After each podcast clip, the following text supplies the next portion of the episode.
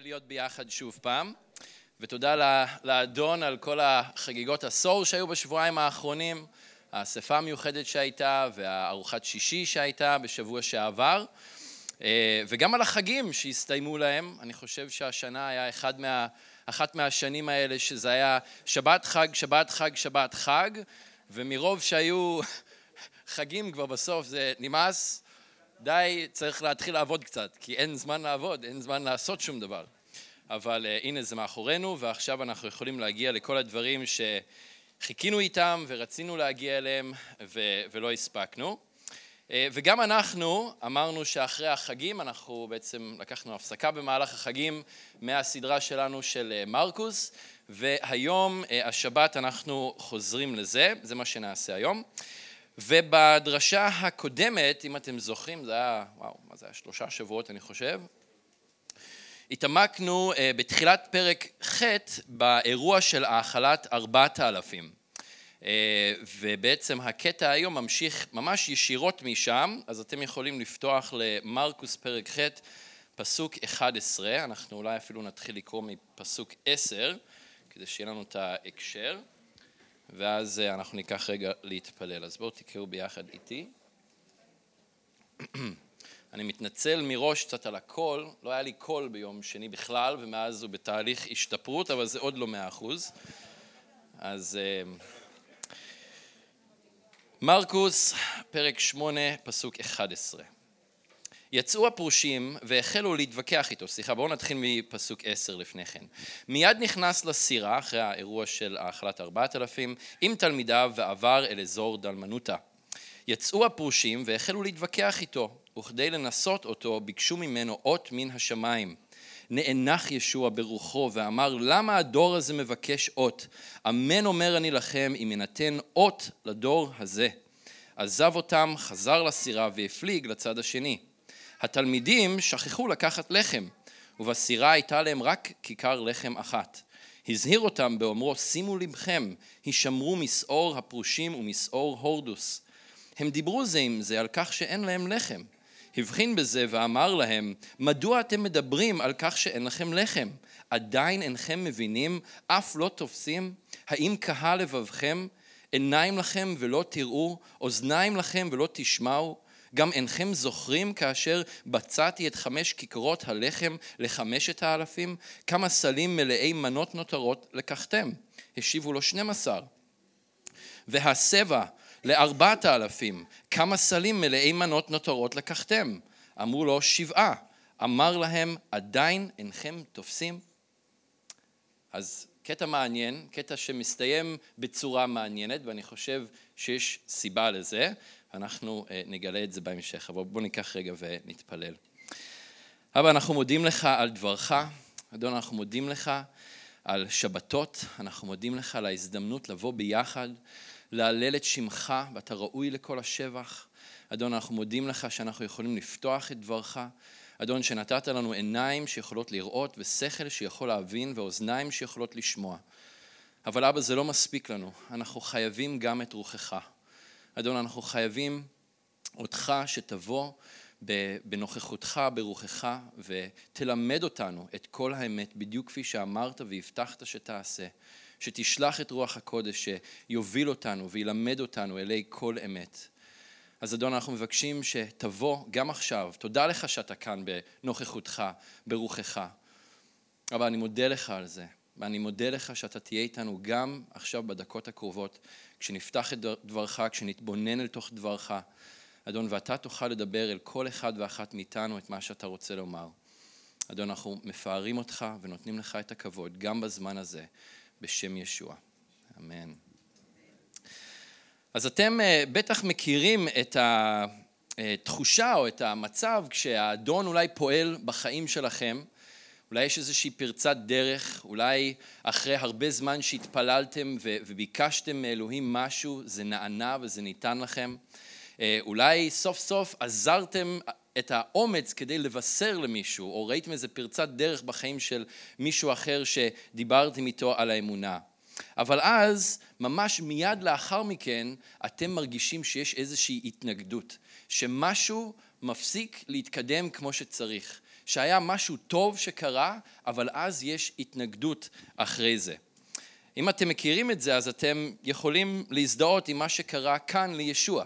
כי הוא בא אחרי האכלת הארבעת אלפים, אירוע מדהים, אירוע גדול, אמ, שהוא פעל בגבורה, ו, וזה בעצם מה שקרה לו כאן, ואנחנו רואים שזה לא רק כאן, אלא לאורך כל השירות שלו, המון המון פעמים כשהוא פועל, כשהוא מכריז את דבר אלוהים, כשהוא פועל בגבורה, כשהוא עושה ניסים ונפלאות, ואנשים נושעים, ואנשים שומעים את הבשורה, ואנשים נרפאים, אנחנו רואים שמיד לאחר מכן יש התנגדות. יש התנגדות והמתנגדים הגדולים שלו נמצאים שם, ממש לידו, כדי לנסות ולכבות את האור שהוא מפיץ ולפקפק באמת שהוא מביא. אז קודם כל נבין אולי בדיוק איפה הכל נמצא. אז האכלת ארבעת אלפים, אם אתם זוכרים, זה קרה באזור הדיקפוליס, באזור עשר הערים שנמצא בדרום מזרח הכנרת. זה בעצם אזור של ירדן של ימינו, ממש החלק הדרום מזרחי של הכנרת. הוא מסיים שם עם האכלת הארבעת אלפים, הוא והתלמידים קופצים לתוך הסירה הקטנה שלהם מעץ, וממש חוצים את הכנרת לצד השני, לצד הצפון מערבי. והם מגיעים לאזור דלמנוטה, ככה קוראים לזה, כנראה שזה היה שם נרדף או שם נוסף לאזור מגדל של ימינו, אוקיי? מגדל, גינוסר, ממש שמה, גינוסר מאוד, אה, מאוד אה, קרוב לאזור אה, מגדל, וזה האזור שבעצם הם נוחתים בו. ואנחנו קראנו על זה בפסוק עשר. ומי ממתין לו שם אם לא הפרושים? הם נמצאים שם כדי להתנגד וכדי להתחיל להתווכח איתו. ואני חושב שהקטע הזה מדבר הרבה ובעיקר על עיוורון רוחני והנושא של הסמכות אה, של ישוע. וזה, אני חושב שרואים את זה וזה מוסבר דרך שלושה סוגים של אנשים שמרקוס מדגיש כאן אה, בתוך הקטע. אז אני רוצה שנעבור על שלושת הסוגים האלה של האנשים ונראה איזה מסקנות יש לנו אה, בסוף. אז אם אנחנו מדלגים שנייה לבשורה של מתי, הסיפור הזה מופיע בשלושת הבשורות הסינופטיות, בבשורה של מתי זה מופיע בפרק ט"ו, אתם יכולים לפנות לשם אבל לא חייבים, ומתי מוסיף לנו פרט מעניין שזה לא היה רק הפרושים שהיו שם, שבאו להתווכח עם ישוע, שחיכה להם, שחיכו לו על החוף כשהוא הגיע, אלא שזה גם היה הצדוקים שנכחו שם באירוע הזה. וזה אירוע מעניין כי זה, זאת הפעם האחרונה שבעצם יש לישוע עימות עם הפרושים ועם הצדוקים, צדוקים שהם היו ראשי העם וראשי אה, הדת של התקופה ההיא.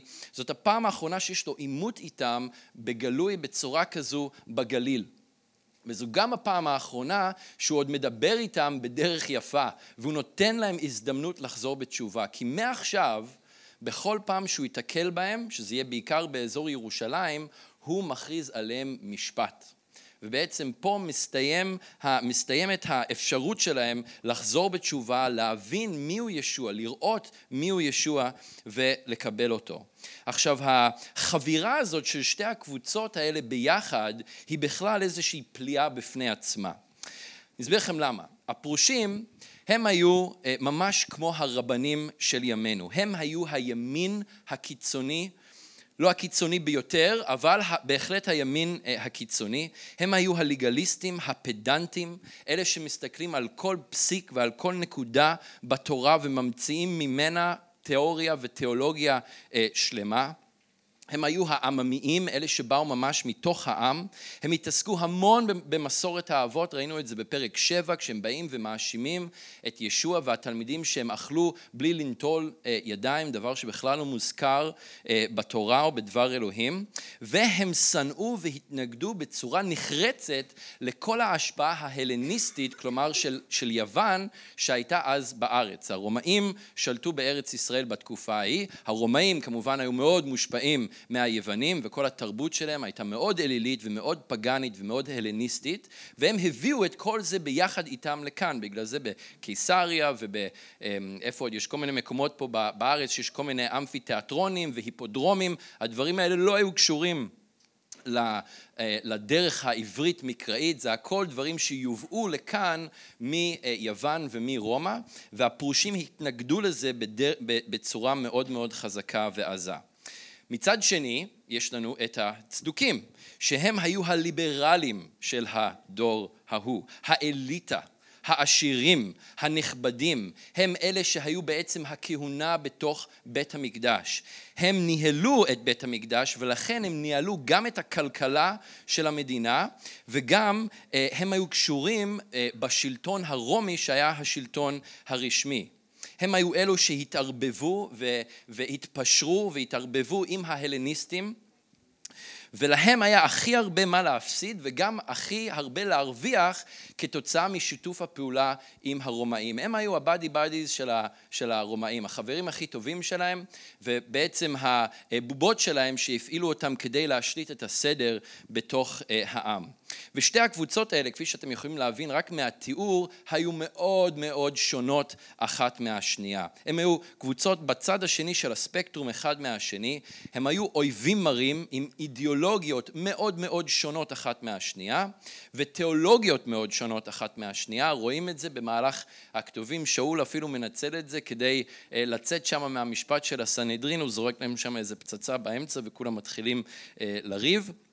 וממש כמו שאולי היום יש את מרץ בצד אחד ואת יהדות התורה בצד השני, אז ככה אפשר היה לדמות את ההבדלים בין הפרושים לבין uh, הצדוקים.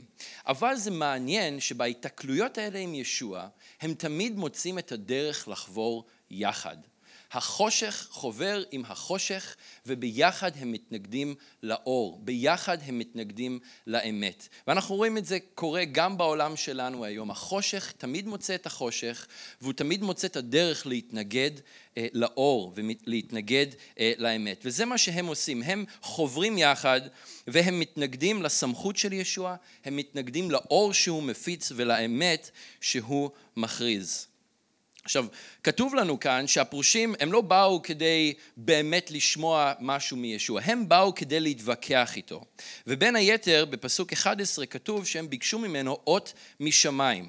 אבל זה לא היה אות משמיים שהם ביקשו כדי באמת לדעת ובאמת לאשר שהוא בן אלוהים או שהוא המשיח, אלא כמו שכתוב, הם באו כדי להתווכח אותו, איתו וכדי לנסות אותו. עכשיו, יש ניסיונות שיכולים להיות ניסיונות חיוביים, שמוציאים אותנו יותר חזקים, שמוציאים אותנו יותר טובים ממה שהיינו לפני כן. שמחשלים אותנו עם חטא ולא עם כף. אבל כאן המילה הזו היא שלילית. והפרושים לא באו כדי לחשל את ישוע, הם באו כדי להכשיל את ישוע. וזו המשמעות כאן של הניסיון הזה, הם באו כדי לנסות ולהפיל אותו בפח. הם באו כדי לנסות ולהכשיל אותו. ובקשת אות משמיים אה, הייתה רק חזות למה שבאמת כונן בתוך הלב שלהם. הרצון להשמיץ את ישוע כדי שלא ייקח את מקומם. כי הם רואים מה קורה בתוך העם, והם רואים את המעשים שהוא עושה. אז הם לא רצו שהוא ייקח מהם את מקומם, ולא באמת עניין אותם אם הוא המשיח או לא המשיח. הם פשוט רצו להפיל אותו, הם רצו להשתיק אותו, הם רוצים, רצו להעלים אותו, הם רצו להרוג אותו, ושלא יהיה קיים יותר בנוף אה, שלהם. עכשיו, אנחנו יודעים את זה בגלל שהם הכירו את כל הניסים שהוא כבר עשה. היו עשרות אלפי עדים לכל הדברים שישוע עשה באזור הגליל ובאזורים אחרים גם כן. יש ארבעת אלפים עדים כמה קילומטרים בצד השני של הכנרת מהאכלת הארבעת אלפים שקרתה כמה שעות קודם לכן. יש עוד איזה עשרים שלושים אלף מהאכלת אה, חמשת האלפים, שזה בעצם היה הרבה יותר, אולי חמש, עשר קילומטר לכיוון אה, הצפון-מערבי של הכנרת, ועוד המון המון המון אנשים שנרפאו בכל האזור שם, יש המון עדים, והם היו מודעים לזה אה, כמובן. מה גם, הפרושים נכחו עצמם בתוך חלק מהאירועים האלה. ואם אתם זוכרים, בפרק אה, ג' בתחילת פרק ג', ישוע מתעמת עם הפרושים לגבי נושא השבת, ומאשימים אותו ואת התלמידים. בסופו של דבר הוא מוצא את עצמו בתוך בית הכנסת, ויש שם אדם שידו יבשה, יש לו ידו, יד מצומקת, והם מסתכלים עליו. כולם מסתכלים עליו לראות האם הוא ירפא את האיש הזה בשבת. ואם אתם זוכרים, ישוע קורא לאותו האיש, הוא מעמיד אותו פה באמצע, לא מאחורה, כאן באמצע, כדי שכולם יוכלו לראות, והוא מרפא אותו, אומר, תושיט את ידך, ומול העיניים שלהם, היד הזאת שהייתה יבשה ומנוונת, צמחה להם והפכה להיות יד מלאה וחזקה ובריאה ממש מול העיניים שלהם. אבל גם זה לא עזר להם, כי כתוב בפסוק עשר, שם שמיד יצאו, אה, הם יצאו מיד, ומיד טיכסו עליו עצה עם חסידי בית הורדוס כיצד להכחיד אותו. אז זה בכלל אה, לא עזר להם. גם בהמשך אה, אותו פרק, פרק ג', הסופרים באים ומאשימים את ישוע בכך שבעל זבוב, זבול בו ובעזרת שר השדים הוא מגרש את השדים. אז גם כאן אנחנו רואים שהם לא התכחשו למעשים שישוע עשה, כי הם לא יכלו להתכחש למעשים שהוא עשה. אבל הם כן התכחשו לכוח וניסו להטיל בספק את הכוח שבו הוא עשה את המעשים שהוא עשה ואת הסמכות שבהם הוא עשה אותם. כמובן יש עוד רשימת ניסים ואותות מאוד ארוכה שישוע אה, עשה ואין עוררין על מי שהוא היה. אבל האות שהם מבקשים הוא שונה מהניסים האלה שהוא עשה שהיו בעצם מעשי אה, גבורה שהם יכלו אולי לפרש אותם בכמה דרכים אה, שונות. כלומר מבחינתם זה לאו דווקא היה אלוהים שפועל דרך אותו האיש ואיפשהו זה גם עולה עם הכתובים, כלומר לא לקבל כל אחד שבא ועושה אותות ומופתים, אבל הלב שלהם והשפתיים שלהם אינם שווים אה, בהקשר הזה, והם הפרושים האמינו שרק אות שמימית יכולה לאשר את דבריו או את מעשיו של אדם ולהעיד האם הוא באמת מאלוהים אה, או לא, והאם הוא באמת מישהו.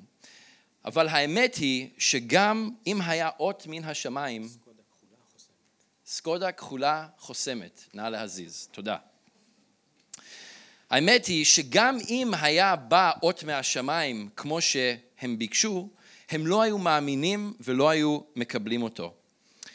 אנחנו רואים בבשורות של מתי ולוקאס שהאירוע הזה מופיע גם שם, שישוע גוער בהם מיד אחרי שהוא אומר להם, אה, את ה, את ה, אחרי שהם מבקשים ממנו את הדבר הזה, הוא גוער בהם והוא אומר להם, אתם יכולים לפרש את פני השמיים. אתם יכולים לדעת מה מזג האוויר הולך להיות על בסיס השמיים. אתם אחלה חזאים, אתם מנצחים את דני רוב. אבל אתם לא יודעים לחזות את פני הזמן. אתם לא יודעים לראות את האותות שכבר נעשו ונעשים יום יום ולהגיד ולהבין באיזה זמנים אתם נמצאים ומי הוא זה שעומד מולכם. זה מה שהוא אומר להם. בחלקים האחרים זה לא מופיע כאן. אמ, ו- ואנחנו רואים שהם בעצם רואים את מה שהם רוצים לראות והם לא רואים את מה שהם לא רוצים לראות. יש להם את האג'נדה שלהם וזה לא באמת משנה מה כן יעשה או מה לא יעשה כי הם פשוט בשל עצמם והם לא אה, ינועו לכאן או לכאן, הם עושים את, ה, אה, את הבחירה שלהם ואת הרצון שלהם, לא משנה מה. ויש אה, דוגמה מעניינת לזה דווקא בתלמוד, בגמרא, בתלמוד בבלי, יכול להיות שאת הסיפור הזה חלקכם מכירים, קוראים לזה תנורו של אחנאי. והסיפור הזה הוא אה, סיפור פיקטיבי כמובן, אין שום ביסוס לזה שזה היה, אה, אבל זה כן בא מתוך הגמרא ורק מעיד על זה שהם עושים, המנהיגים הדתיים הפרושים של הזמן הזה, עשו את מה שהם רצו ולא את אה, רצון אלוהים. ובעצם בסיפור הזה, כדי לקצר, יש דיון או ויכוח סביב תנור של אדם מסוים שקוראים לו אחנאי, והתנור הזה עשוי חוליות או, או לבנים כאלה, והיה דיון האם התנור הזה הוא כשר או לא כשר, האם הוא טמא או האם הוא טהור, ממש מעניין, או שלא. אבל זה היה הדיון, ובעצם כל החכמים האלה נמצאים שם, ויש את רבי אליעזר שהיה רבי מאוד מפורסם של תקופת אה, בית שני, והוא בדעת המיעוט, הוא לבד, וכל שאר החכמים הם בדעת הרוב, שהיא מנוגדת לדעה שלו, אני חושב שאליעזר אמר שזה כן אה, טהור, ואחרים אמרו אה, שזה טמא. anyway, הם מנהלים את הוויכוח הזה. וכדי לשכנע שרבי אליעזר צודק, הוא קורא לכל מיני אותות ומופתים על-טבעיים שיקרו. הדבר הראשון זה שעץ חרוב יעקר ממקומו ויעתק במקום אחר, והפלא ופלא, הנה זה קורה, העץ נעקר ומושתל במקום אחר. עכשיו, זה הכל אגדה, כן? שלא תשלו את עצמכם, אבל זה מה שהם מספרים. אחרי זה יש אמ, אה, עמודי מים כאלה, אה, אמות מים שפתאום נעמדות בתוך בית המדרש. אחרי זה כותלי בית המדרש, הקירות ככה מתקמטים פנימה או, או מתעקמים פנימה, אבל לא נופלים לחלוטין. וכל זה לא עוזר להם לקבל ולהבין שרבי אליעזר צודק, למרות שהאותות האלה באים לאשר שהוא באמת, אה, באמת צודק. ובסופו של דבר הם אומרים, אם תצא בת קול מן השמיים, אם יהיה אות מהשמיים. ואז יוצא בת קול מהשמיים ואומר, ההלכה עם רבי אליעזר. הוא זה שצודק, צריכים להקשיב לו. ואז כל הרבנים, האמת היא זה היה רב אחד, אבל כולם הסכימו איתו, קמים ואומרים, אין אנו משגיחין בבת קול. כלומר, גם לבת קול מן השמיים אנחנו לא, לא נשמע. אנחנו נעשה את מה שנראה לנו נכון לעשות. אנחנו נעשה כפי המחשבה שלנו. ו- וזה בעצם מה שקורה עד היום. גם אם היה אות מהשמיים, גם אם ישוע היה מספק את האות הזה, זה לא היה עוזר לשום דבר, כי הם לא היו מקבלים את האות מהשמיים, זה בכלל לא עניין אותם. הם היו כהי לב, הם היו עיוורים מבחינה רוחנית, והם רצו להכשיל את ישוע כדי לשמר את המערכת הדתית המשומנת והמשגשגת שהם יצרו לעצמם. עכשיו, לוקאס קורא לצביעות הזו שאור הפרושים, שהם כאילו מאמינים דבר אחד, אבל אז בכלל הולכים ועושים דבר אחר. הוא אומר את זה בלוקאס פרק י"ב, פסוק אחד. אבל הצביעות זה רק הסימפטום, זאת לא הבעיה השורשית. הבעיה השורשית זה קושי הלב, ההתנגדות לאלוהים והעיוורון הרוחני. הם עומדים בשורש הבעיה. הצביעות שבאה אחרי זה זה רק מה שנראה על פני אה, הקרקע. אבל מה שעומד בתחתית זאת, שאל, זאת אה, בעיה שורשית הרבה יותר עמוקה.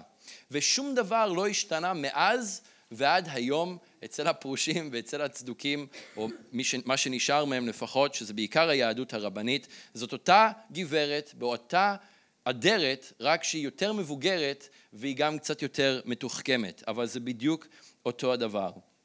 וישוע אז עוזב את המקום, הוא נאנח ברוחו ואומר, אתם לא תקבלו שום אה, אות. והוא לא נענה לבקשה שלהם. במתי ובלוקאס מתואר שהוא אומר להם, אתם אה, רק תקבלו את האות של יונה הנביא. זה האות היחיד שיהיה לכם. שלושה ימים אה, ולילות בתוך בטן האדמה, והוא עוזב את המקום מבלי לספק להם את מה שהם מבקשים. עכשיו אני רק רוצה להעיר הערה לגבי הנושא הזה של בקשת אותות, כי אולי יכול לראות על פניו שלבקש אות זה דבר שהוא שלילי, אבל בכתובים אנחנו רואים שבקשת אות זה בהחלט דבר שיכול להיות חיובי, אבל הכל שאלה של הגישה שלנו, הכל שאלה של מה אנחנו מנסים להשיג או מנסים לעשות על ידי בקשת האות.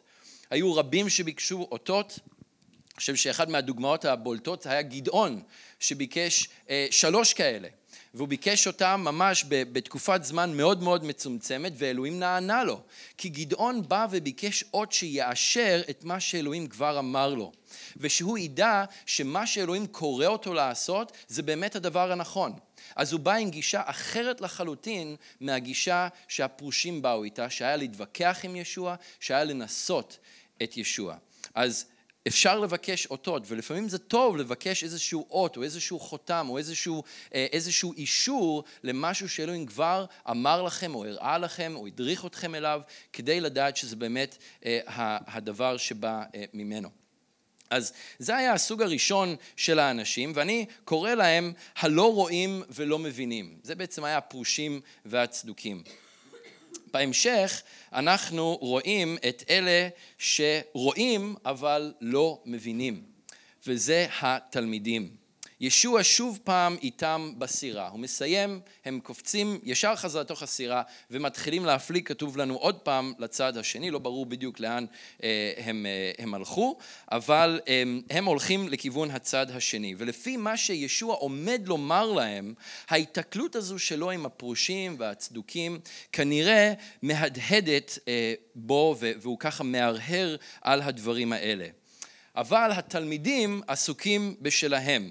ובין היתר הם עסוקים בכיכר הלחם היחיד והבודד שהם זכו להביא איתם, ויכול להיות שהוא בכלל בטעות היה שם בתוך הסירה. כתוב לנו שבפסוק 14 שהם שוב פעם אה, שכחו להביא איתם לחם. וממש כמו הילד שתמיד שוכח לקחת את ארוחת הצהריים שלו.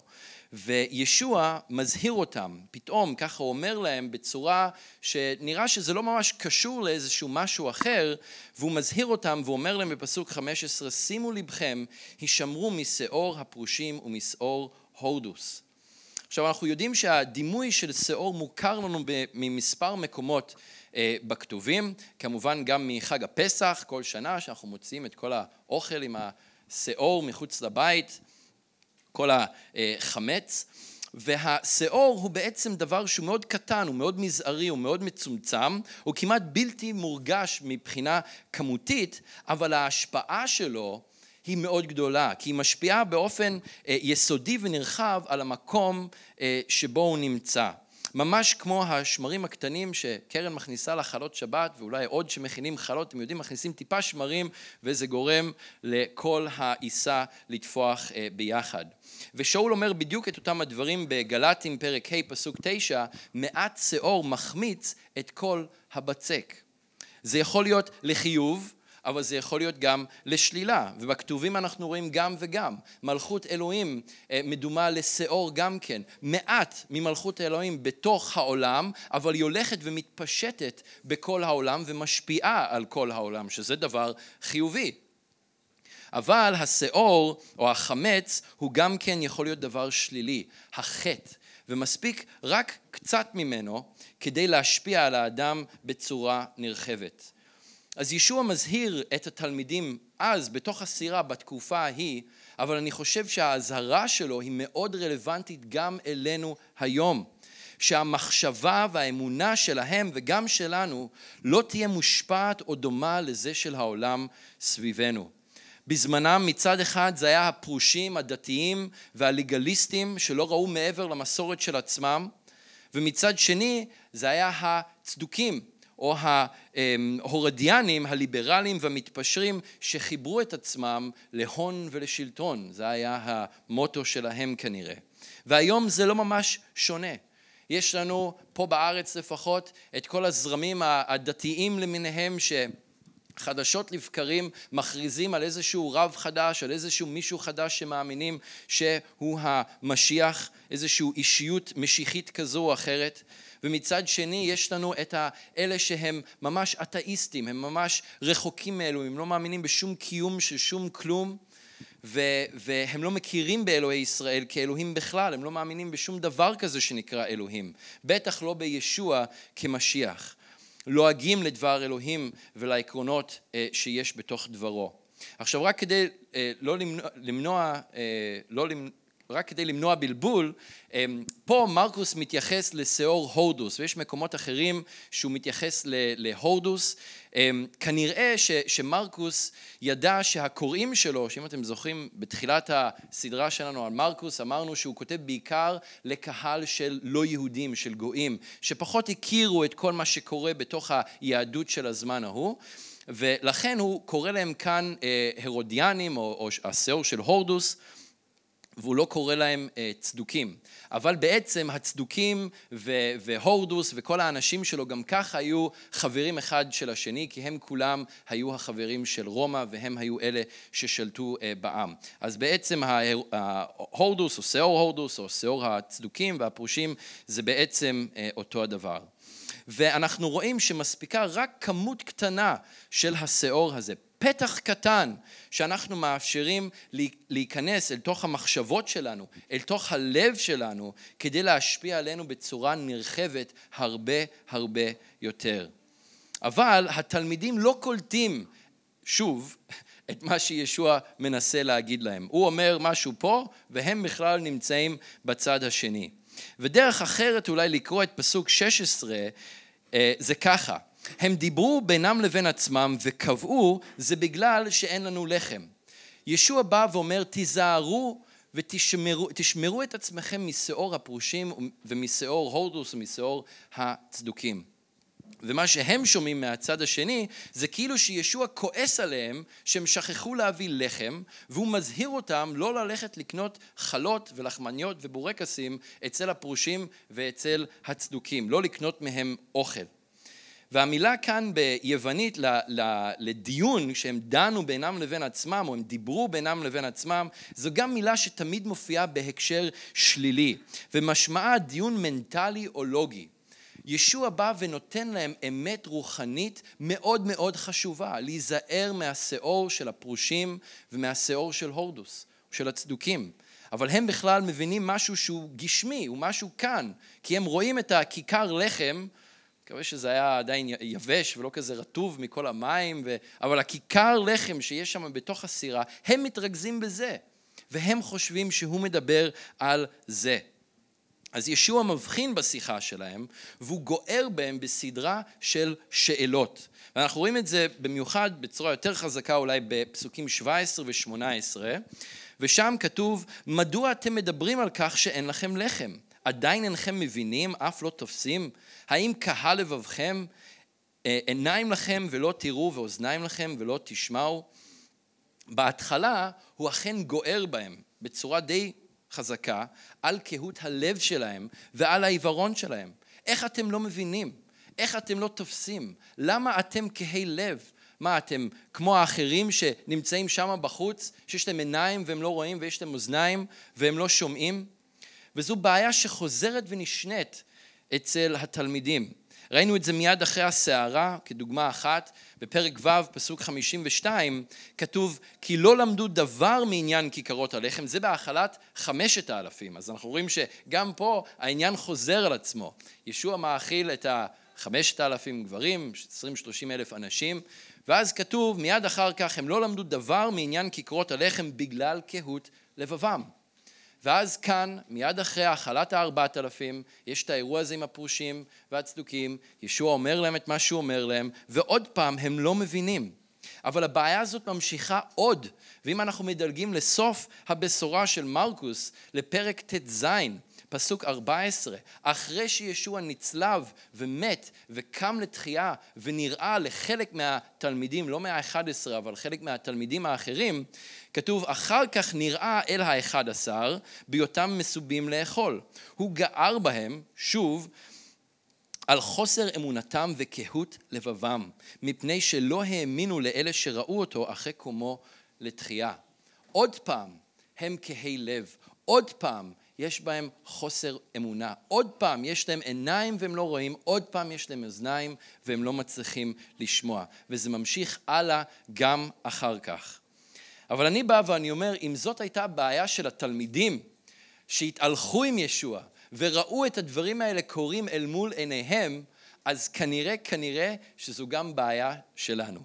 אם הם, הם חוו את זה, אם הם התקשרו עם זה, כנראה שגם אנחנו מתקשרים עם זה.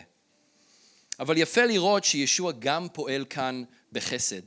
והוא ממתן קצת, אני חושב, את הגערה שלו, אחרי שהוא מביא להם את השאלות האלה, והוא שואל את התלמידים עוד כמה שאלות מנחות, כדי להביא אותם להבנה של מה שהוא אמר, להבנה של מה זה אומר להיזהר משאור הפרושים ומשאור הורדוס. מצד אחד, אם הוא היה נותן להם פשוט להבין את זה לבד ולא היה אומר שום דבר, אז כנראה שהם היו, לא היו מבינים את זה אף פעם. זה היה נשאר ככה תלוי באוויר, טוב, הוא דיבר על הלחם, וממשיכים הלאה. ומצד שני, הוא גם לא מגיש להם את זה על מגש של כסף, ואומר להם בדיוק מה העניין. אלא רואים איך ישוע מזכיר להם שוב את הניסים האחרונים שהוא עשה ואת המשמעות שלהם. ואם אתם זוכרים, כשדיברנו על האכלת חמשת אלפים והאכלת ארבעת אלפים, היה משהו מיוחד בסוף, משהו בעניין הסלים, שהעביר לתלמידים מסר, שבא ללמד אותם משהו ובא להראות להם משהו. ואנחנו רואים בפסוקים 19 ו-20, הוא עוד פעם, הוא שואל אותם גם לגבי זה, סוף 18, גם אינכם זוכרים כאשר בצעתי חמש כיכרות הלחם לחמשת אלפים, כמה סלים מלאי מנות נותרות לקחתם, והם עונים לו 12. ואז הוא שואל אותם לגבי ארבעת אלפים, כמה סלים מלאי מנות נותרות לקחתם, ואמרו לו שבעה. ואם אתם זוכרים, במקרה של האכלת חמשת האלפים, השתים עשרה סלים שנשארו, הם לא היו הסלים הגדולים, כאן הם היו סלים קטנים, סלים אישיים, כמו תיקי נסיעה כאלה לדרך, ובעצם האדון מראה להם שהוא רואה את הצרכים שלהם. אתם זוכרים, בתחילת הסיפור הזה, הם לא הספיקו לאכול מהחזרה שלהם מהשירות לבין האירוע של האכלת אה, חמשת האלפים. וישוע כאן מספק להם, כל אחד ואחד מהם באופן אישי, את הצורך שיש להם. והוא נותן להם ד... אה, אוכל, הוא מספק להם אוכל בשביל המשך הדרך. במקרה של אה, האכלת ארבעת אלפים נאספו שבעה סלים. אבל הסלים כאן היו סלים אחרים, אם אתם זוכרים.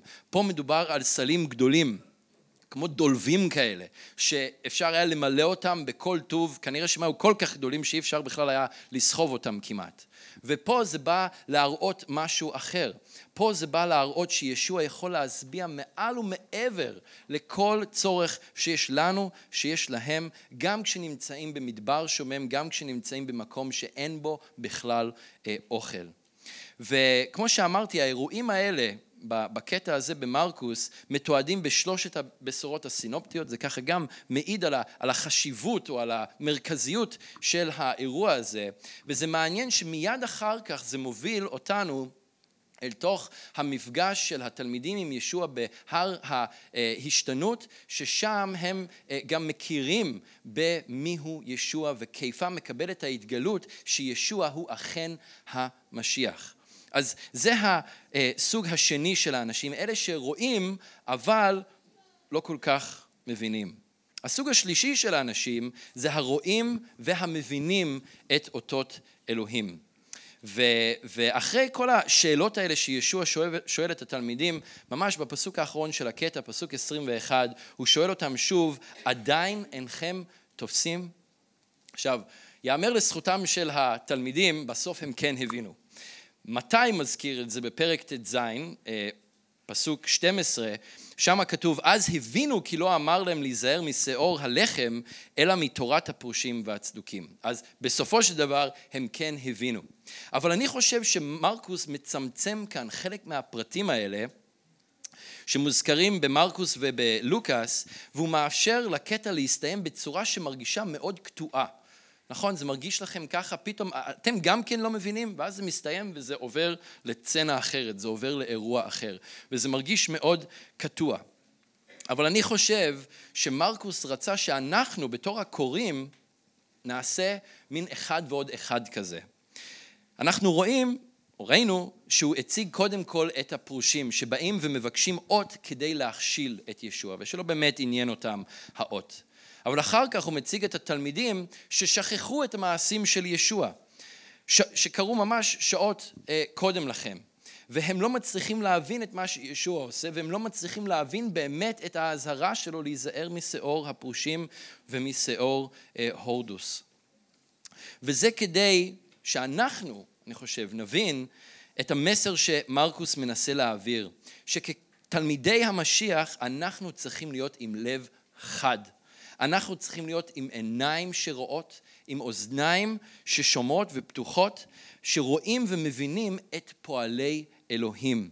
ופועלי אלוהים נמצאים סביבנו כל הזמן. זה נכון שאנחנו לא מתהלכים עם ישוע, לפחות לא באותה צורה שהתלמידים התהלכו איתו. הם לא ראו, אה, הם ראו דברים שאנחנו אולי יכולים אה, ממש לקוות ולהתפלל שאנחנו נראה אותם. אבל אנחנו לא, התהל... אנחנו לא מתהלכים איתו באופן פיזי כמו שהתלמידים התהלכו איתו. אבל עדיין הפועל שלו נמצא בכל מקום סביבנו. אנחנו רק צריכים לפקוח את העיניים ולראות. בתהילים פרק קי"א 111 1 עד 4 כתוב הללויה אודה אדוני בכל לבב בסוד ישרים ועדה גדולים מעשי אדוני דרושים לכל חפציהם. הוד והדר פועלו וצדקתו עומדת לעד. זכר עשה לנפלאותיו, חנון ורחום אדוני. המעשים שלו הם גדולים, המעשים שלו הם נפלאים והם בכל מקום. הם גדולים והם קטנים כאחד. אנחנו רואים את זה בכל מקום שאנחנו מסתכלים, בטבע ובבריאה. מזמור 19, י"ט, פסוק 2, השמיים מספרים כבוד אל, ומעשה ידיו מגיד הרקיע. השמיים, הכוכבים, הירח, השמש, ובכלל השקיעות והזריחות המדהימות שיש לנו כאן בחיפה, כולם מעידים על פועלי אלוהים. גם הדברים אולי שנראים לנו כקטנים יותר, שקורים בצורה מאוד אמ, עדינה, מעידים על פועלי אלוהים. תהילים קל"ט, אחד מהמזמורים האהובים עליי, 13 עד 16, אתה קנית חיליותי, תסוכני בבטן אמי. עודך על כי נוראות נפלאתי, נפלאים מעשיך ונפשי יודעת מאוד. לא נכחד עצמי ממך אשר הוסתי, בסתר הוקמתי, בתחתיות ארץ. גלמי ראו עיניך, ועל ספרך כולם יכתבו, ימים יוצרו ולו אחד בהם. הוא מספר על איך שהתינוק נרקם ברחם של האם. ורק צריך לראות איזה אמ, סרטון תיעודי על איך תינוק נרקם ברחם של האימא כדי להבין איזה, איזה מעשה נפלא זה. והנה היה לנו כמה וכמה תינוקות שנולדו פה בשבועות ובחודשים האחרונים, תודה לאדון. אבל המעשים הנפלאים של האדון הם לא רק גדולים כאלה שנמצאים בטבע ובבריאה, הם גם בחיים שלנו יום יום ורגע רגע. שוב, מזמור קג 103, 1 עד 5. לדוד, ברכי נפשי את אדוני, כמו ששרנו, וכל קרבי את שם קודשו. ברכי נפשי את אדוני, ואל תשכחי כל גמוליו. הסולח לכל עוונייכי, הרופא לכל תחלואייכי, הגואל משחת חייכי, המעטרכי חסד ורחמים, המשביע בטוב עדייך, תתחדש כנשר נעורייכי.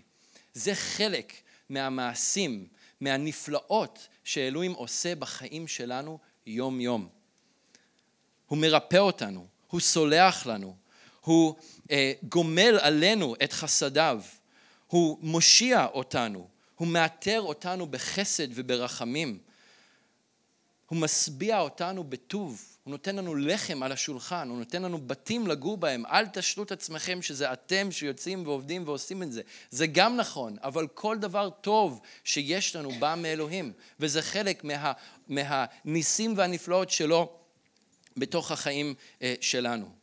אז אני חושב שיש כאן אתגר גם בשבילנו. יכול להיות שיש כאלה שיושבים כאן הערב ואתם מחכים שישוע יבוא ויוכיח לכם באיזשהו אות שהוא באמת בן אלוהים. אולי אתם באים לפה אה, כמה שבועות כבר או כמה פעמים. אולי זאת פעם ראשונה שלכם כאן הערב ואתם שומעים את הדברים האלה בפעם הראשונה. ואתם שואלים או אומרים אם ישוע, אני מוכן לשקול את זה. אם אתה באמת בן אלוהים, בוא ותן לי אות, בוא ותראה לי את זה. ואם אתם שואלים את זה באמת ובתמים כי אתם באמת רוצים לדעת, אז זה טוב מאוד וזה בסדר גמור. אבל אם אתם באים מתוך ניסיון לנסות או להכשיל את אלוהים, יש פה בעיה. אם אתם באים מתוך כוונה של בוא תעשה איזשהו אות וגם ככה לא יהיה שום דבר ואז אני אוכל להמשיך עם החיים שלי ולא לדאוג שאולי פספסתי פה משהו, אז יש כאן בעיה. אולי אתם אומרים את זה הערב. אבל אולי אתם גם, גם כמו התלמידים בתוך הסירה. אולי אתם כאלה שחוויתם וראיתם את הפועל של אלוהים בחייכם פעם אחרי פעם, בדברים הגדולים ובדברים הקטנים אה, יחד. ובמקום להתמקד באלוהים, ובמקום לפקוח את העיניים ולפתוח את האוזניים ולהתמקד בו ובדברו ובהנחיה של הרוח שלו בחייכם, אולי אתם קצת יותר מדי מתעסקים בכיכר לחם שיש לכם או שאין לכם, זה לא כל כך משנה. אתם מסתכלים על הדברים הקטנים יותר ושוכחים שזה שנמצא איתכם יכול לספק לכם כל כך הרבה מעל ומעבר לכל מה שאתם צריכים.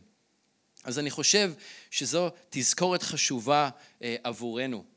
אה, לא לאפשר לקהות לב, לעיוורון רוחני, לצביעות ולרוח העולם הזה שכל כך מתנגד לדרך של אלוהים וכל כך מתנגד לדרך שאנחנו חיים בה ושאנחנו מתהלכים בה, להיכנס אל תוך אה, חיינו, ולו במעט, כי רק מעט מזה יכול להחמיץ את כל אה, העיסה, את כל הבצק.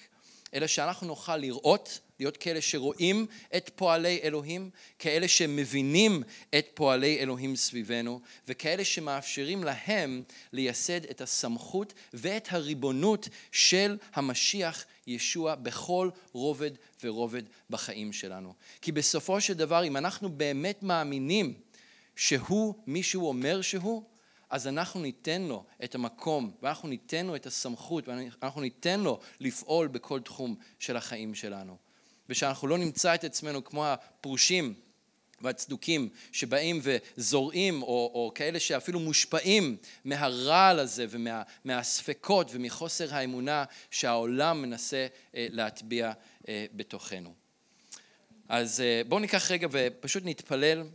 אם, אם הרגשתם שיש משהו מהדברים האלה שמדבר אליכם, שהאדון קורא אתכם יותר אליו, שהוא קורא אתכם יותר לסמוך עליו, שהוא קורא אתכם יותר להיות עם עיניים פקוחות, לראות מה הוא עושה.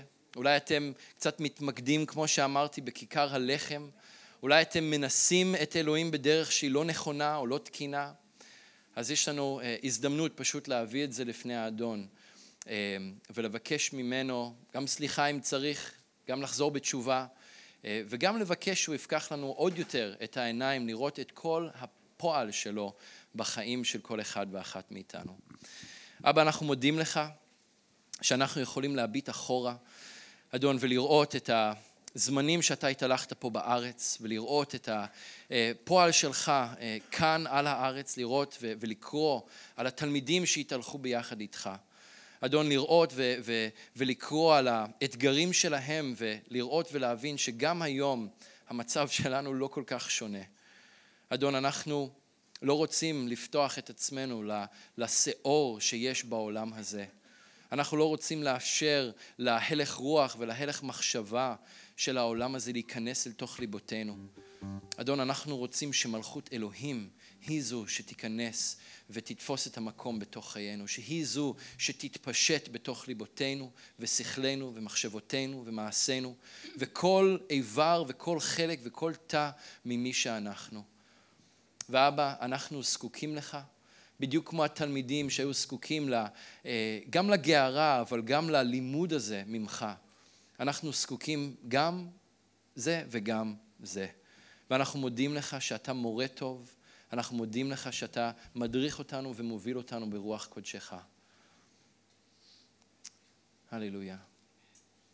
אדון, אנחנו נותנים לך את הסמכות על חיינו. אנחנו מכריזים שאתה משיח, שאתה אדון, שאתה טוב, שאתה מספק. אנחנו יודעים שלא משנה מה אנחנו עוברים או חווים, אתה תמיד איתנו. אדון, עזור לנו להיות מלאים באמונה. עזור לנו, אדון, לא להיות כהי לב, להיות חדי לב. אדון, לא להביט אל הגשמי ועל אולי מה שחסר או מה שאין, אלא להביט אליך ולדעת שאתה תספק לנו כל צורך. אנחנו מודים לך, מפארים את שמך, בשם ישוע. הללויה. אמן.